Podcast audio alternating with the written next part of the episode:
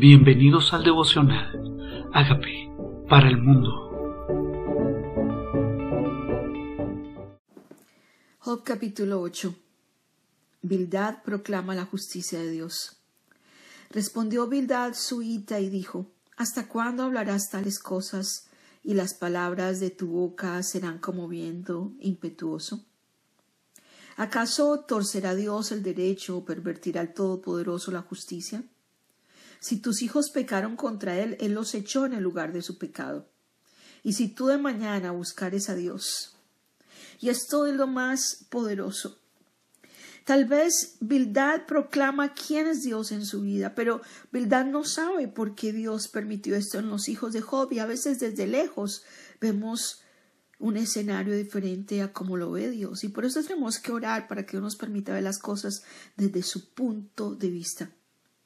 Pero esta promesa es para nosotros. Dice, si tú de mañana buscares a Dios y rogares al Todopoderoso, si fueres limpio y recto, ciertamente luego se despertará por ti y hará próspera la morada de tu justicia.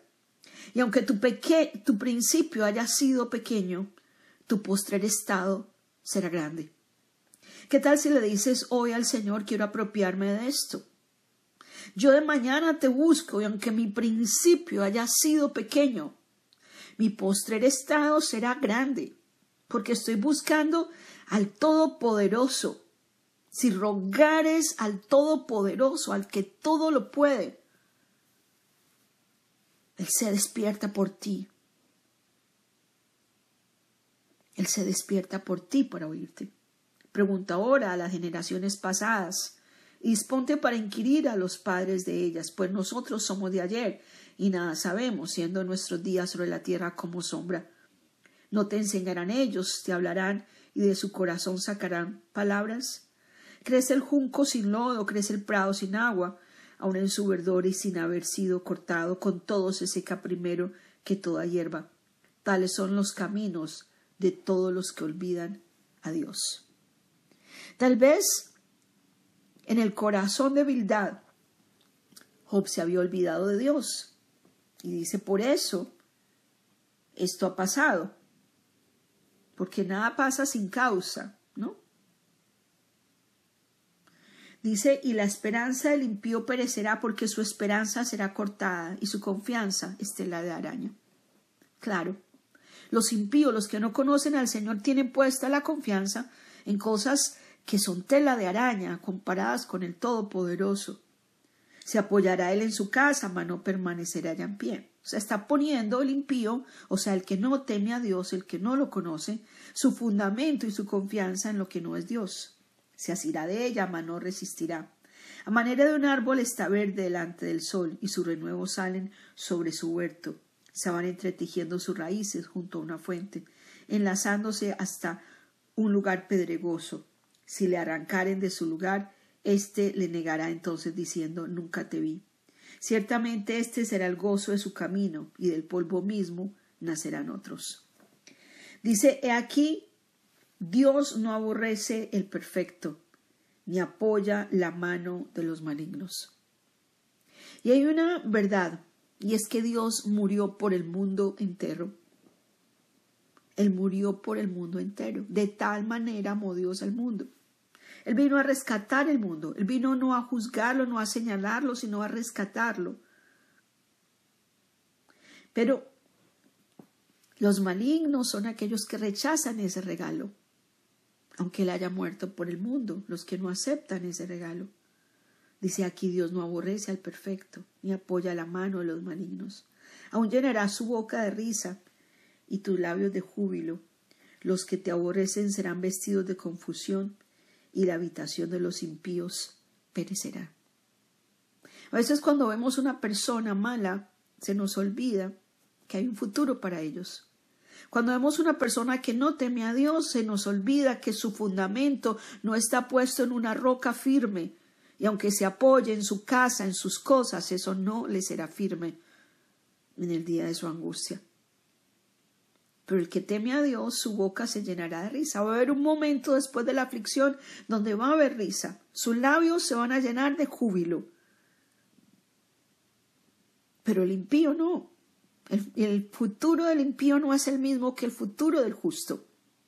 Nosotros ya sabemos el final de nuestra historia y es que Jesucristo venció en la cruz y pagó para nosotros y nos abrió un camino, no del velo al lugar santísimo, sino del cielo a la presencia misma de Dios. Ese es el fin nuestro. El fin nuestro es la eternidad con nuestro amado Dios y eso fue lo que ganó Jesús para nosotros. Pero en lo que se apoya el impío está la araña. En lo que se apoyan los malignos, cuando se apoyan en su casa se destruye. Se van a arrancar de su lugar. Los que te aborrecen estarán vestidos de confusión y la habitación de los impíos perecerá. Es el final el que a veces no vemos. Los vemos a ellos, como decía el rey David, vivo, veo al maligno, cómo se engrandece, cómo se rebustece, cómo logra con creces los antojos de su corazón. Y dice, y cuando, cuando lo vi casi se resbalan mis pies. Veces se nos olvida que nuestro futuro es, es, es certero, pero el camino de ellos es incierto. El camino de ellos es confusión. Por eso no, no temas buscar al Todopoderoso. Si fueres limpio y recto, cierto, Él se despertará por ti y hará próspera la morada de tu justicia.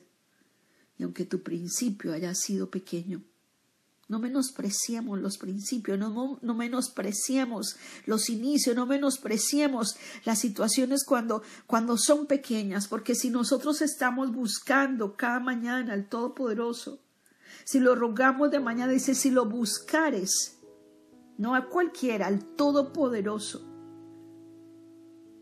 nuestro postrer estado será grande, nuestra boca se llenará de risa y nuestros labios se llenarán de júbilo. Esa es nuestra esperanza para el que teme a Dios, para el que lo busca y se refugia en ese Dios poderoso, firme. Perdóname, Señor. Perdóname, Señor, cuando mis palabras, cuando mis palabras no son las correctas. Cuando nuestras palabras no son las que son gratas delante de ti. Por eso humildad les dice, no hables cosas de esas. Job había estado maldiciendo el día en que nació. No, no hables de eso. No. Este puede ser tu comienzo, pero luego tu boca se llenará de risa. Luego vas a cantar de júbilo. Cuando visualizas ese futuro, ese futuro grandioso con Dios, menosprecias el día de las pequeñeces y dices, oh, yo que lloraba, yo que me quejaba. Pero más bien visualiza ese futuro hermoso, glorioso, cuando tu boca se llena de risa y cuando tu postrer estado sea grande. Dile, Dios, te pido perdón. Te doy gracias por morir en la cruz por mí, por mis pecados. Yo te pido que entres a mi vida como Señor y Salvador, porque resucitaste por mí.